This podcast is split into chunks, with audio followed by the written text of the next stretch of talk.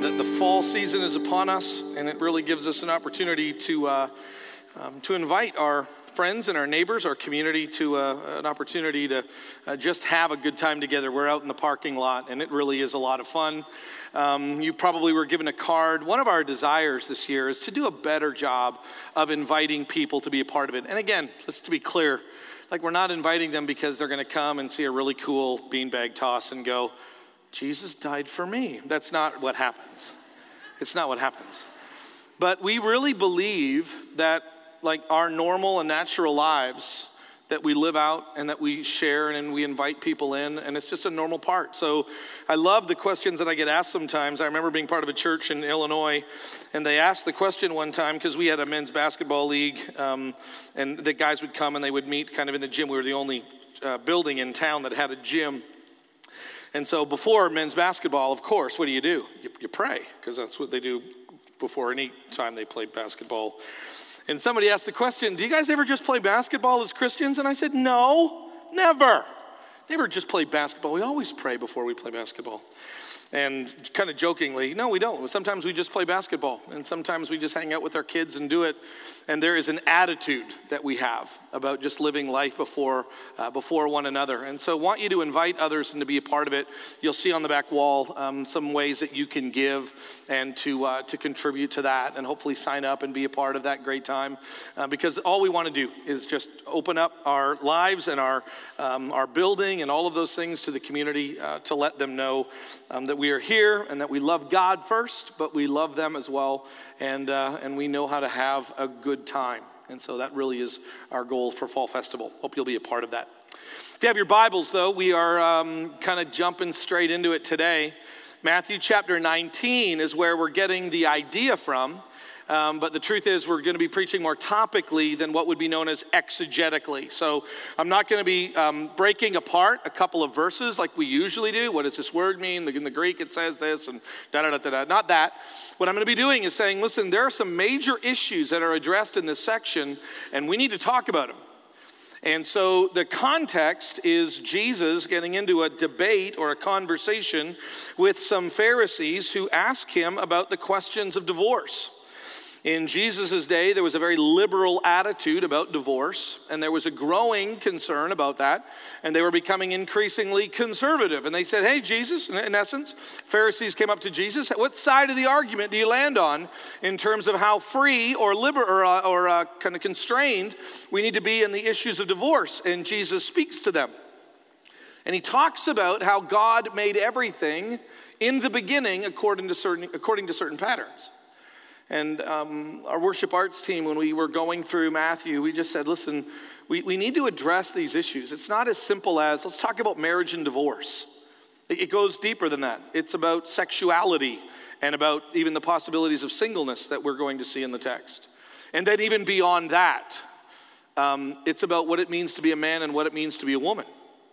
And the more that we looked at those issues, marriage, divorce, sexuality, singleness, manhood and womanhood. We thought, you know, the Bible doesn't come to us and says, here's all the here's all here's seven things you need to know about being a man, eight things you need to know about being a woman, 10 things you need to know about being, you know, sexually active, 14 things you need to know about. That's not the way it describes it at all. The Bible is actually written to us. It is God's revelation of himself given to people in relationship with him. So there are constant engagement of God with his people, and that's how information comes to us. So you won't find a list of seven things and ten things. That's not how the Bible was comprised, okay? It is a very real interaction that God has with his people, and you and I have to do the work of sorting through that and recognizing, okay, so these things are true about God eternally. These things are consistent teachings that he has to different people in different times. He said this to the Israelites, he said this to Abraham, which was even before the Israelites. He said this to King David. He said this through the prophets. He said this through Jesus. He said this through the apostles. And we find a consistent message about who he is and who we are. And so that's what we're going to look at. We're going to begin with this topic. And again, we're, we're going to speak very honestly and frankly this morning. And so that's why, kind of why we gave parents a little bit of a heads up uh, in terms of this conversation. Nothing that we say will, will, we, will we be ashamed of, but definitely it could, it could make some for some interesting conversations at home, possibly over the next few weeks. Um, but one, let's look foundationally at the very um, kind of at the heart of this issue. Um, if you were to ask me, what one thing do I know for sure when I'm speaking to any audience today, whether that be, and this is what's somewhat interesting, whether that be Christian or not Christian? What's one thing I can just know for sure, and that's this that everybody that I'm speaking to believes that they have the right and the ability to determine truth for themselves. And to varying degree, like by themselves. If there's one thing that almost everybody that I meet, whether they're very conservative or very, very liberal, the one thing that I find that is, that is universal is that we all come kind of feeling this, this sense of entitlement I'm allowed to determine what is right. Nobody, nobody can tell me what is right. Nobody can force their opinion on me. Uh uh-uh. uh. i am an American. Well, I'm a Canadian, but I'm a Canadian who lives in America. But I'm an American, and I get to live like this, and I get to act like, I get to think like this. You can't tell me how to think. Like, that's like universal. That's, that's basically the idea that comes to us. So then the question that we have to begin with is is that what the Bible teaches?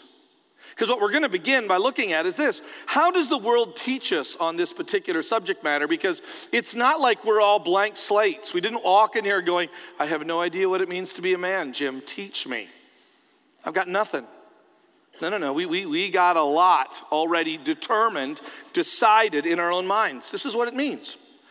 You, you got some of it, although my dad never sat down and said, Here's what it means to be a man. I watched him very carefully, very intentionally. And I watched him and I watched my mom, and I got an idea of what it means to be a man and what it means to be a woman. I, I went to, to school and I grew up in a culture and I, I learned what it means to be a woman and what I watched television. You watch television? I watched television. And television taught me what it means to be a man and what it means to be a woman. This is what it means. So I know what to expect from my wife and I know what I'm supposed to do because I watched, I don't know, the Cosby Show back in the 80s. So now I know what it looks like. And amazingly enough, more of our attitudes have been described and shaped from television than almost anything else. So we kind of laugh at that. We kind of think, well, no, no, no, no, no, that's not where I got it from. No, that most likely is where we get a lot of our ideas from. So, what does the world actually teach us? And three things, and they kind of develop, they kind of uh, kind of step on top of one another. The most foundational one, that first one, is this: is that at the very center of all of this is humanity. It is human centered, therefore self authorizing.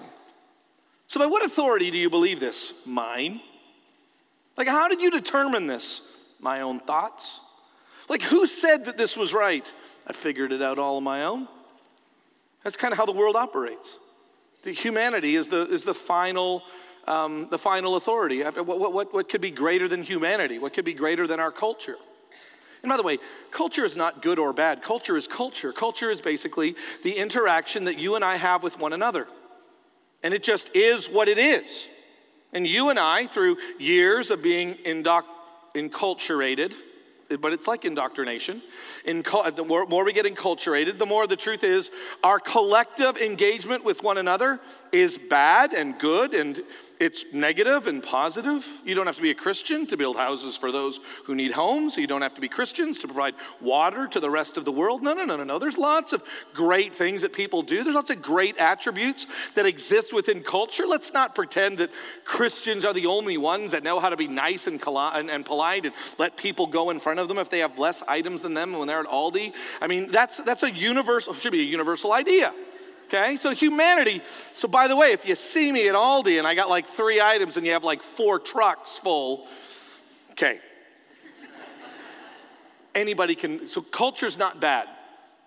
But humanity says, the world says, hey, you're the one that gets to decide this on your own. It's human centered, it's self authorizing. So, I want you to just think about that. The convictions that you believe about what it means to be a man and what it means to be a woman okay? Where do you get those ideas from? What authority tells you that a man should or a woman should? By what authority will you stand on that? And, and what you will find is that many of us will go, I don't really know, other than I just is kind of what I thought. Human centered, self authorizing. Now, therefore, you've, you've probably heard this for those of you that have taken or dabbled in certain areas of philosophy. This idea that it's self authorizing. There might be a collective consciousness, but the truth is, it's free for each of us to decide. It's known as pluralism or relativism or perspectivism. And it means that you and I can decide our own truth and then live our own way, which means this that if you and I get to decide this, and it really isn't told to us by anybody other than us, then the truth is there are no boundaries. There are no boundaries. Like there's no there's no rule. There's no you can walk here but you can't walk here. It's like I can walk wherever I want to walk. I'm the final authority. I mean, listen, there might be constraints socially. We might have some kind of a generic rule as long as nobody gets hurt. Defined by me, by the way. That whole that nobody gets hurt is almost always defined by the person who says they're not hurting anybody else. Okay? If you notice that. But there are no boundaries. So, in the end, instead of there being a, well, I probably shouldn't do this because that's wrong, it's no, I'm actually able to, to walk around and to, to pursue and to explore attitudes and, and behaviors because I'm that's kind of my, my goal. I get to understand. And, and so my whole, my whole looking at myself is, uh, is this kind of this crazy exploration. And there's never a door that says, don't open this door. Who's going to tell me? And this is your attitude, right? How many of you, when you see a door that says, do not open this door, you're like, I'm going to open the door. I'm going to see what's on the other side. Whenever I see like boundaries or rules, I'm truthfully, truthfully, I think they're for you, not me. I have set off more alarms at more museums because they're saying you shouldn't go behind here. I'm going, well, if George Washington was behind there, I think I can be there too right? No, you step across, eh, eh, eh, people come. My wife says, I'm never taking you anywhere again.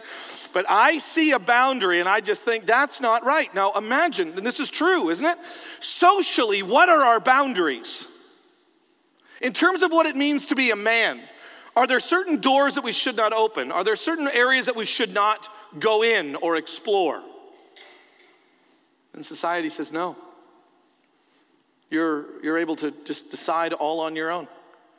You are the only authority. That in the end, as long as you're comfortable and as long as you're okay with this and as long as you want this, which means that what is the governing principle for my own determination of what it means to be a man is like my own heart and my own desires.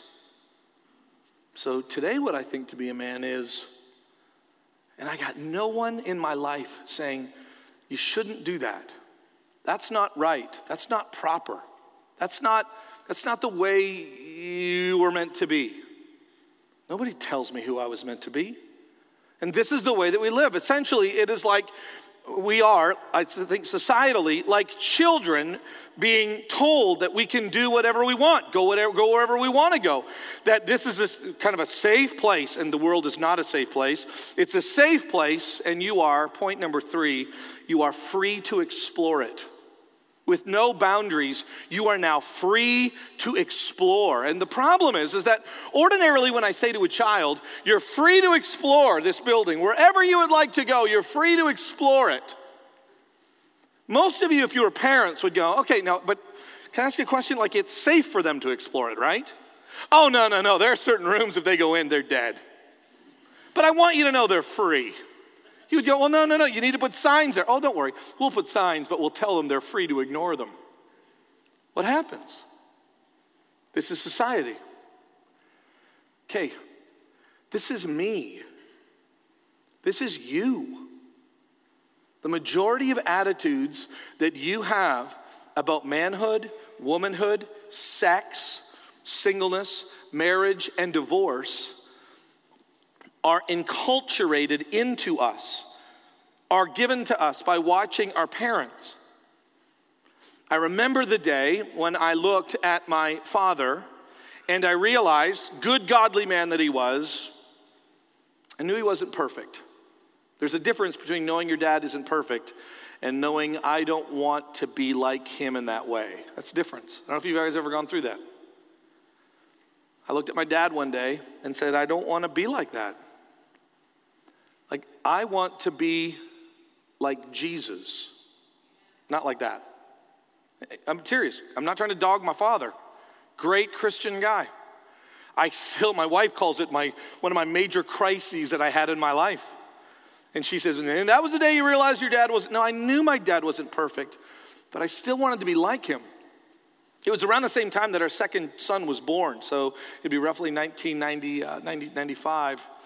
And um, that's right, honey, is it 95? Okay, 95. And so I'm in grad school. Okay, so I'm, a, I'm, a, I'm somewhat of an adult at this time. I've got two kids. I'm in grad school and I'm looking at this middle boy and I'm realizing that one day he'll think that way of me. He'll look at me in terms of my manliness, in terms of what it means to be a man. And my son, I prayed that he would look at me and say, I love you, Dad. You're a good, godly man. But in this area, and in this area, and in this area, I don't want to be like you. I want to be like Jesus. So you wouldn't get that from culture. Like culture is, no, no, no, no, no, listen, don't dog your dad, just kind of explore yourself. I quickly realized that I couldn't live like that. That there was something that was kind of riding against me, something that was rubbing hard against me that was causing this irritation. What is it? And it was that I was brushing up against reality. Like a reality that exists, not just in the physical world, but even in the spiritual world. There are, there are ways in which we relate with one another that, although we want to say you're free to explore and do anything you want, what happens when our ideas of what it means to be a man begin to conflict with other people's ideas? I would argue that most of the social experiment of the last few hundred years, which just to caution you, to remind you, it was not developed in the 60s. 1960 is not when the world went south, okay? That's not what happened. It was the, the kind of the, the roots of that actually go all the way back to the beginning in sin. But in our educational system, a lot of the ideas that literally flourished in the 1960s were firmly entrenched in the ed- educational universities in Europe in like the late 16, early 1700s. Ideas of freedom and the pursuit of your own way and your own will and your own they just had other restraints, but the more they began to cast off restraint and cast off restraint and cast off restraint, all of a sudden they realized, okay, who's running this place? And they can't find anybody because you have a self authorizing, let's go, no boundaries, free to explore, do what you want. And the only question they know to ask is, who am I? That's the best question they can offer. Who am I? Anyone you want. who do you want to be? Sounds deep, doesn't it? Who am I? Well, who do you want to be? Hmm, I don't know, Superman? I'd like to be Superman. Can I fly? Do you want to fly? Yeah, I want to fly. Okay, go up to a building and jump off. See how you do. All of a sudden, you find out, right, halfway down, I can't be Superman. Who's going to tell you that? The guy in the building. Hey, you can't be Superman, right? Like, what if that is part of the problem? What if, the, what if who am I is not the best question to ask? I would argue it's not the Christian answer to ask. So, God gives us an alternative way of looking at the world. To be Christian, literally, is not to be outside of culture, not to not have dads and moms, and not to have influences and to have, not have television. You're gonna have to be somewhere in, in society so, what to be Christian is, is to say, listen, if, if, that is, if that is what is going to influence me, is there anything else that can influence me? And God steps in and says, now let me tell you, let me reveal to you some truths. And the two major revelations that we see in the scripture are one, God about himself, and then God speaking the truth about himself, and then God speaking the truth about us.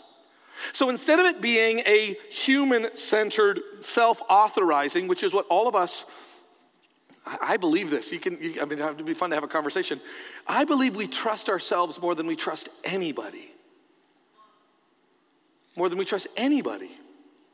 We trust ourselves, our experiences, our emotions, and yet I would also argue we know not to trust them. And then we trust them. And there's ways, uh, of, one book we read recently about you are what you love, and there's ways of our heart that are almost impossible to stop, but we just keep finding ourselves going back to the same empty pool to go swimming all the time. We find ourselves going back to that same table to eat, and there's no food there, and we wonder what's going wrong. And God says, Listen, let me reveal to you, let me provide for you. So instead of it being human centered, it is God centered. It is God authorizing, which means that you and I fundamentally don't come to, to, to this question about manhood on our own, but we come seeking His wisdom. Let me take a little bit of an aside because, as Ashley said, um, she's a woman and still needs to hear this. So, probably about half, maybe a little more than half, of you that are listening to me right now are women. And so, what are you supposed to be doing as Jim speaks for the next few moments about men? I'm not here to give you fodder. I'm not here to give you like things to complain about. That's not what I'm here to do. I'm here to describe the biblical teaching to both men and to women so that men might be challenged to do, and then women come along and help as well. Next week, we'll do women, it'll reverse around. Now, here's the issue. What should women do? Number one, and I don't mean this like, hey, I'll pray for you, and then you kind of mean generically think, but not really pray. I mean pray. I mean by name, pray. I mean by like specific things that are going wrong or good in someone's life, pray. Thanking God for the faithfulness of a husband, praying to God for, uh, for a husband who's going to take certain things more intentionally. I mean, pray. Not complain about, but I mean pray. I mean that genuinely. Pray. Number two, I am asking you, ladies, here today, um, sisters in Christ, I'm asking you to think about the men in your life fathers, husbands, sons, brothers, co workers, thinking about the men in your life and, and speaking up. Now, now by the way, I'm not, I'm not I'm, again, I'm not saying complain, I'm not saying become embittered. I'm, I'm actually talking about like genuine, healthy conversation, speaking up. I am so grateful. My wife, everybody thinks she's perfect. She's not. She's not. And so my wife is, is at times in her life, I think once or twice, maybe complained, right, honey? Would that be right? Would you admit that? Honey, I'm serious. Would you admit that? yes. Okay, good. Got her to. She's never admitted that before. No, I'm just kidding. She has admitted that before. Um, sometimes comedic purposes, honey. Work with me. Uh, but my wife has a few times complained, but let me tell you, my wife has, on more than a few occasions, been the words of God to me. She has just like spoken the words of God to me about what it means to be a man and what it means to be a husband and what it means to be a father, what it means to be responsible in the church that we were a part of. Like my wife just comes in, and, and those moments are so cherished by me. Okay? And to even to learn, women, to learn how to do that, to do that in love, and to have a relationship where I know that what Andrea is saying to me right now is not to hurt me. It's, it's not that she thinks she's better than me at this moment. It's none of that. She has a real heart for Jesus that is greater than her heart for me. And so she loves me enough to speak the truth to me. And I can think about five or six, she's probably done it more than that, but I can think about like five or six like life reorienting conversations that Andrea has had with me. And I thank God for her. I really do. I love you, babe. And I thank God for you. And you need to do that. You really need to speak up and speak the truth in love, as the Apostle Paul teaches. And then lastly, this might sound strange, but I say to you, women, like, expect more from us. Like, expect more. The, the, amazing part that I would even tell you, you might be shocked by this, but I would tell you, you need to expect from the men in your life what God expects from them. No more, no less. Wait a second. God? Yeah, God. Because if you expect more than God expects, then you're crazy. And if you expect less than God expects, you're destructive and dangerous. See, here's the beauty of God, okay? When, when God expects something from me, He totally expects it and He calls me to it. Live your life in this way. And I do my best to live my life in that way by His Spirit and for His purposes. And when I fail, what does He do? Does He fold His arms and say, I told you you couldn't do it? No. God, in His love and in His grace and in His mercy, extends kindness and and forgiveness that when I when I when I break, when I fail and when I break and I go to him, he is restoring and caring and nurturing. God comes to me and he builds me up. And can you imagine if our relationships between the sexes existed like that? Think of the number of problems that exist in our culture by, and today, hear me, you're gonna think I'm just talking about men or about women. I want you to kind of do the translation. I don't have time to kind of do this every time. But when I'm speaking about this, so I'm talking to you women, do you realize how many um, failed relationships or broken relationships are perpetuated because of a lack of speaking and praying for those kinds of expectations? Instead, we settle. We settle for less from our fathers. We settle for less from our brothers. We settle for less from our husbands. We settle for less from our sons. I'm not saying that we aren't gracious and kind and, and forgiving. No, no, no, we are. We are, we are that to, to the extent that God gives us His favor and His Spirit, we are that. But you don't get anywhere by expecting less especially young women who are in relationships who are now just settling for less. I love to ask young women who are about to get married. So let me see if I get this straight. You thought of everybody in the world that you wanted to be your like spiritual companion and spiritual leader and the one who would become the most spiritual influence on all of your children and you chose this guy. This is the guy you chose. And they, they do this to me. What? No, I just, I like him. He's cute. And I think he might get a good job. I'm, that's all I'm really thinking right I kind of, we have fun together. Like we party, we drink, we kind of have sex together. That's all I'm thinking about.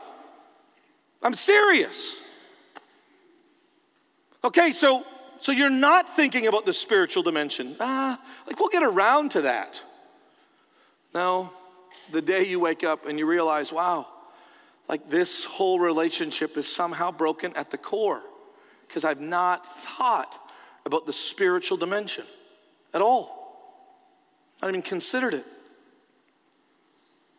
So, women, young or old, truthfully, expect more from the men in your life. And then please be the voice and the hands and the, the kindness of Jesus when we fail. Amen, men? We, do you hear that? See, they're wimpy. Amen, men? Eh, they're a little better. So, this idea being God centered, the first thing that we actually see, I want you to look in our text, Matthew chapter 19, verse 4. Notice what Jesus does. Notice that when they get into this question, Jesus doesn't go, Well, you know, let's take a look, let's take a poll. We've got 12 Pharisees, we've got 12 disciples. We'll just try to figure this out by voting. That's the best way to handle good discussion. No, Jesus, Jesus in verse 4 of chapter 19 says this have you not read? He goes back to a source. He goes back to authority that, here is Jesus speaking. He goes back to authority that says, listen, we can all agree to this.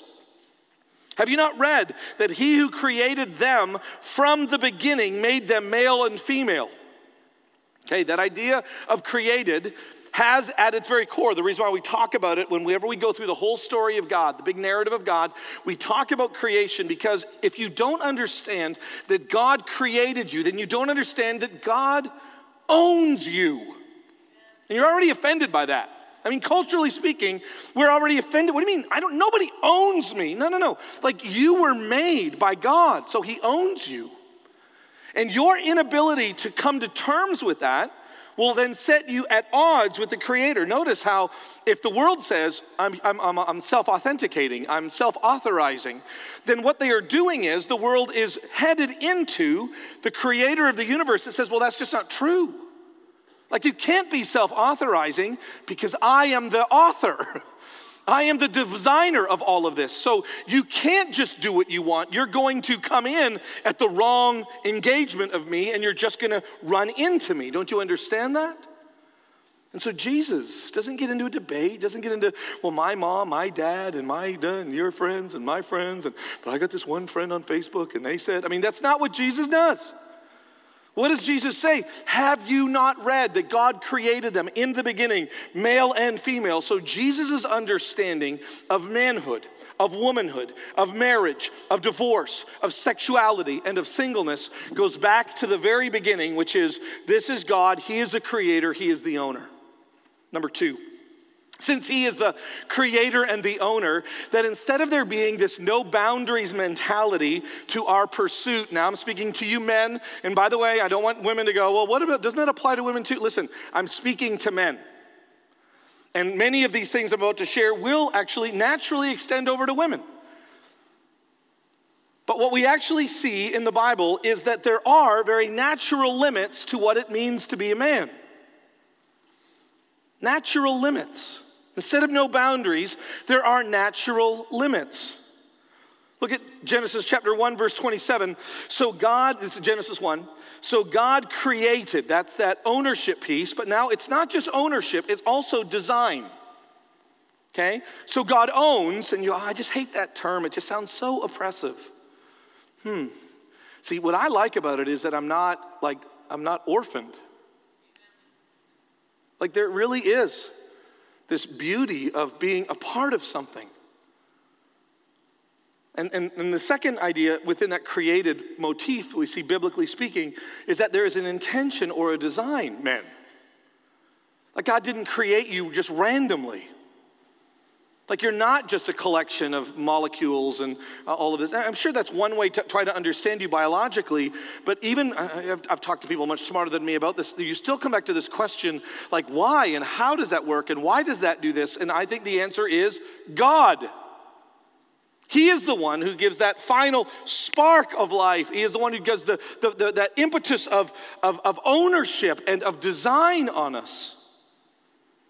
God created man in his own image. In the image of God, he created him.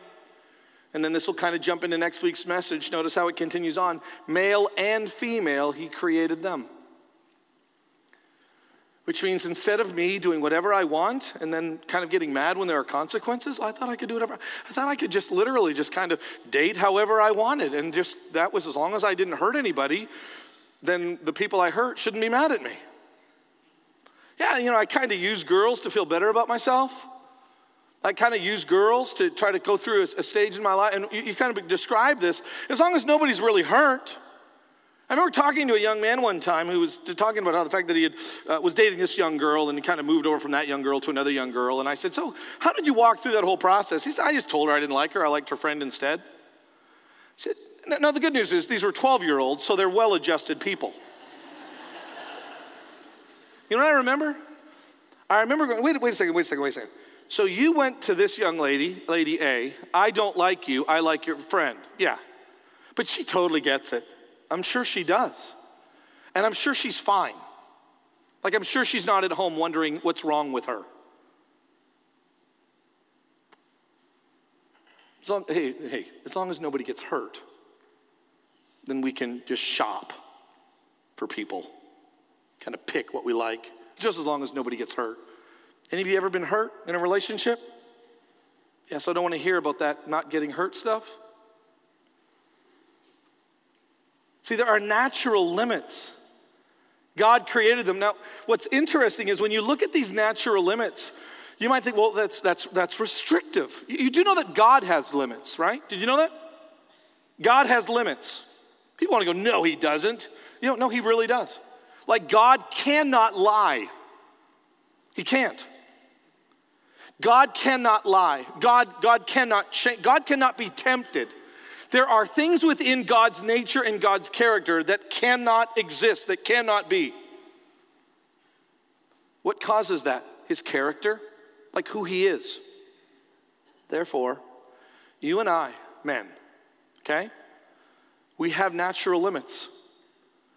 And even though we might think that we can step outside of them, those are con- are consequences that come when we begin to act in ways that are contrary to the way that God designed us. So when I decide, when I was younger, to try to date and to try to uh, find and, and to feed my own self worth and all of that by young ladies saying, I like Jim and he is nice, then that will also, if that's kind of how I find and how I am fed, that when the feeding stops there, I feel like I'm starving. Like I feel like I'm dying.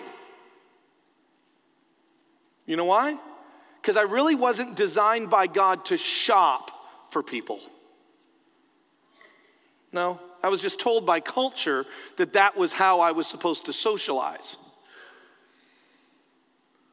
And it's when we have these natural limits and that we recognize these natural men. Did you know that you have limits? Like, I know you've got lusts, but then there are also limits to those lusts. Did you know that? Like there are destructive tendencies that you and I have when we have this insatiable lust for pride or for power or for sex. Do you realize that, like, the path of destruction that we will leave in our wake? When we just feel like we can pursue whatever we want to pursue, we lie as long as nobody gets hurt. That's such a joke. And we continue on. And if we look behind us, we will see like a path of destruction. A path of destruction. This is not the way God intended it. He intended for you and I to have very natural limits to ourselves. Where, where do they come from? I'm going to give you like an example. I couldn't, again, the Bible doesn't come to us and give us like five things, okay? But I want you to look at just, uh, just write this down. 1 Timothy 5.17, it's just a tiny little phrase. Paul is speaking to Timothy, who is then teaching all of these men, and he just says this short little, short little statement Command these things. He tells them, Command these things. Now, that's how the Bible comes to us. The Bible comes commanding things to us. The Bible comes and says, This is how you need to live and this is how you need to operate. So the Bible comes to men and it says, Listen, you don't have sex with anyone that you want. Like these are the people in your own family that you don't have sex with. Like, and, and, and you don't have sex until you're married, and then you don't have sex with other people's wives. You just do, you don't act like that. Why? It's not just God saying, because it's fun and I don't want you to have it, because He knows it is destructive. It is absolutely destructive to who we are societally and even individually. Now, you can just disagree with me, but the Bible teaches that it's destructive. That's why things like fornication and pornography and adultery are just wrong. They are outside of the natural limits. Sex is a wonderful and a beautiful thing that happens in the context of a loving relationship where a, a man and a woman devoted to one another literally are bare or naked or intimate with one another. And it is this exclusive relationship. And in that, truthfully, it's complicated, but it's beautiful. It's difficult, but it's right. And then there are other places where it's just wrong. God says, like, you can't just take anything that you want. And then you can't just sit there and go, I really want that. How do I get it? How do I get it? Like, you can't be that kind of like jealousy and envious and coveting and stealing. Like, you can't do that. That's just wrong. What you need to be as a man is grateful for what God has given you, and you need to trust Him with what you have and not always plotting and trying to figure out how to get other people's stuff and sacrificing in your wake a whole bunch of things to somehow get it because it won't even satisfy you to begin with. By the way, I'm still in Leviticus. The Bible goes on and on and on about how these things relate to us and how we need to relate to them as men. And the Bible says this is what the natural limits look like. This is how I designed you, and this is how I designed all of you to interact with each other that if you spend your time trying to seduce another man's spouse, it's not just going to be the most peaceful circumstances in your community. I know that sounds crazy, or does it sound true? And God says, I command these things. I command these things. And those things that we consistently commanded about what it means to be a man, in terms of the restricting of our lusts that go exist in the areas of like pride and greed and money and power and sex. Like these things are commands that God has given to us, not because He doesn't love us, but because He does love us. Because He says these things are only going to lead to the exploitation of those around you. And you're going to try to convince yourself that no one was hurt, but you know you hurt way too many people. And you hurt yourself. Lastly, you might say, well, okay, so there's all these limits, so we just have to memorize all of these limits? And then if I memorize all of these limits and all these things I can't do, then in the end I'm a man? No! The beauty of God is that although He may not say to you ever, you're free to explore, just go anywhere that you want. No, no, no. He says, but you are free to discover. This is the beauty. Is I'm not a generic man. I'm Jim the man. Okay? And I'm 48 and I'm a man. Okay, some of you don't get that joke, but uh, had to get it in there. Um, but look, when you look at it, I am, I am Jim a man. I'm not. So there is, a, there is, there is not just this uniform. This is how it looks. Because this is where we get into trouble. Is if you and I only think in terms of the stereotypical pieces of what it means to be a man, then do men wear pink or not wear pink? Well, they used to not wear pink, but now we wear pink. Awesome. Okay, so now we wear pink. Do men hunt or not hunt? Well, real men hunt and they grow really weird beards. That's what real men do okay? And they dress like this and they act like this. And then some men go, Well, I'm not actually like that. So can I be anything that I want? No, no, no. You still can't be anything that you want. There's still natural guidelines. But really, there is a room for you to discover the God given gifts and passions and abilities that you have. This isn't a cookie cut mentality about what it means to be a man. And it's not a free for all that you can be anything that you want. It is under God's direct guidance, Holy Spirit, Bible, biblical community. Men, it is us truly, not exploring, but discovering. I like that word better. Explore is it's out there, discover is no, it is God given to me in here. And I like pink, and I'm gonna wear it if I want to. And I'm not a hunter. I am not a hunter. I didn't shoot a gun until I was 44 years old. Now, maybe partly because I was Canadian, but I didn't shoot a gun totally cool with that. I love sports. I don't mind crying. I mean, again, it's, it's, I'm not going to be held by these stereotypical inside or outside of the church pictures of what it means to be a man. I'm going to let the Word of God do it for me. Free to discover. Free to discover. Look at what Titus 2 2 says. Instead of just looking at these side issues, can you imagine if we looked at the core issues? Titus 2 2, Paul says this Older men are to be sober minded, dignified, self controlled, sound in faith, love, and steadfastness. He goes on and says in verse 6 Likewise, urge younger men to be self controlled, which is kind of strange because most young men are perfectly self controlled. Urge younger men to be self controlled. Show yourself in all respects to be a model of good works, and in your teaching, show integrity and dignity, in sound speech that cannot be condemned, so that an opponent may not, may not put you to shame and will have nothing to say evil about us. See, notice the list of things that we can be sober minded, self controlled working within the confines of what God has given me, which I'll admit is not always the most fun when it comes to the world. You'll feel out of place when it comes to the world. You'll feel like you're missing out on something, and you are. You are. You are missing out on all of the pain and all of the brokenness that exists. You're missing out on it, I promise you. Our neighbor growing up, this little boy, uh, our, our next door neighbor, his name was Andrew, and where we lived in Illinois, um, they love to do crazy things. So it's kind of this farming community, which kind of has a no rules mentality anyway. And so they found this huge satellite dish and they put like a 14 year old driving a truck, because in Illinois, I think you can be three and drive a truck in the fields. And so they got this teenage boy driving, they pile all of these children in the back of a satellite dish, rope, and then they just drive around town. And thinking, yeah, how many are gonna be dead soon, right? So Andrew goes to our, Andrew's our neighbor. He goes to his mom and says, Mom, I, I just, I really want to go ride around town with Cody. And, uh, you know, he's 14, so he can drive, and I want to get in the back of this satellite dish. And she, she says, You're not doing that. She says, But mom, I don't get to have as much fun. And she said, I know, get used to it. get used to it, son. And honestly, I need to say to you, I'm not gonna lie. I look at the world and I go, man, it looks like they're having a lot of fun, don't you? Man, look at the way that they're partying. Look at the way that they're, man, it just looks like fun. I just don't see the hangover, literally. I don't see that side of it. I don't see the brokenness. Like, I don't know what it's like to live on that side of it. I'm grateful that God has given me these natural parameters and this, this incredible freedom to discover who He wants me to be.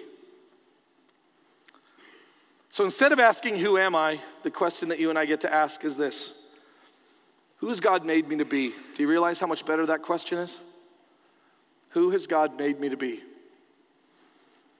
So, what does it mean to be a man? I'll tell you, it means something. It's got to mean something. And here's what I think it means. And it's a big picture item because, again, the Bible comes to us, and men, you're going to have to sit down and work through the scriptures and see what God instructs you about what it means to be a man. It's going to take more work than I can give in a sermon in 42 minutes. But these are the two overarching pictures I want you to hold on to. Number one, you are a representative, an image bearer of God. Like, if you want to know what it means to be a man, look at God and be like him. This is why my dad failed me, and he could do nothing but fail me because he's not God. And it took me a while to figure that out, but even the best of us dads cannot replace God in the equation. And men, as image bearers of Him, look to Him and model Him in purity and in holiness, in manliness. Truly, a God that loves so much that He's willing to send His Son to die. A God that is willing to persist in broken relationships. He's not going to give up because He's God. And he cares too much to just walk away. Cowards walk away. Real men, because they're like God, stay in complicated relationships. You get that? Um, if you just stopped and went image bearer, representative of God, representative of God, and truly, whether you know it or not, all of us have a Jesus fish somewhere on us. Representatives. Number two, responsible. Then you're responsible responsible for. You're responsible for. If you have a ring on your finger, then you've got a responsibility. You decided to get married, your wife, there is a responsibility piece that you have to provide for and to care for, to protect, to love, to serve. If you've got a ring on your finger, then you've got a responsibility. If God has blessed you with children, you've got a responsibility. Not just teach them how to hit a ball not just teach them how to, how to read, but literally to get involved in their lives and teach them who God is and what being a real man looks like. And to not just set yourself up as the example, but to keep pointing to Him and then times pointing to yourself and then being honest where you're failing and point to Him again. It goes beyond that, by the way. You also care for your extended family. And you begin to own and, and, not just run away from problems that mom and dad and brothers and sisters, but you are an active agent of reconciliation in those relationships. And it moves further. You get involved in your church. You become more than just a taker, you're now a giver. It's one of the joys of being in a college town. Even though you might even be here a few years, hopefully, we're going to teach you what it means to give and to connect and to risk emotionally and relationally. That in the end, it's not what can I take, what can I get, what can I take, what can I get, but what can I give? So you become part of a church. You go through the difficult aspects of surrendering yourself, go gather and grow in the fullness of who Jesus Christ is. That's what real men do. And it goes even further. They get involved in their communities. They look at their community and say, listen, I'm not just gonna be a taker. I'm not just gonna have my kid go and play baseball. How can I serve? I'm not just to be involved in my community by paying my taxes and then take, take, take. I'm, I'm, going to actually get involved in the lives of those people around me who are involved in my community. And it goes even further. It extends to this country, it extends to this world. It's the reason why we go to other places. Why? Because we're men. And God has given us the job of being responsible for so many things. And as we look at this and empowered by His Spirit, we are going to make a difference in these areas by His strength and for His purpose. This isn't man, ha ha ha. This is, I'm an image bearer of God. And I've been given these responsibilities. And I'm going to take them seriously because not only am I responsible for, I'm also responsible to. Like, men, there'll be a day you'll meet God. And he'll ask you about the responsibilities that you took on wife, children, church, family, community, nation, world. What do you want to say at that moment? Man, I was incredibly childish and selfish most of my life, God. Yeah. Grow up. We need to grow up and recognize that not only are we responsible for, we are responsible to, to Him. And that's why we do it by His strength. And we do it for His glory, not our own. No, as soon as we do it for our own glory, we'll exploit, manipulate, we'll destroy. But the more that we give it to Him, the more we see the way God intended us to be. Because what we are, literally, is we are incredible pictures, what God always intended of us as men like his perfect son. That's what it's about. That's what it means to be a man. Let's pray. And so, God, I thank you for the opportunity to, to come together and to submit to you and to your plan and to your purposes in the world. God, I thank you for these men, for there are many in this room who are doing well. That God, truth, I've got tons of examples of men who are faithful at home and at work and in the community. That God, there are men that I look up to who are part of this fellowship, who are making a difference, and what a privilege it is to serve beside them. What an inspiration they are to me. And yet, God, I know that should they fail, that you will persist. And so I thank you. So, God, I pray that each one of us that are those that are men, that Father, we would take seriously what it means to be your representative and your ambassador, what it means to take seriously the responsibility that you've given us. And that God, we wouldn't make too much of it in that instance, but we would humbly just trust you to provide the means to be the kind of men that you have called us to be. God, thank you for creating us in your image. Thank you for the responsibility that you've given us. I pray that you would find us faithful by your strength and for your glory. In Jesus' name we pray. Amen.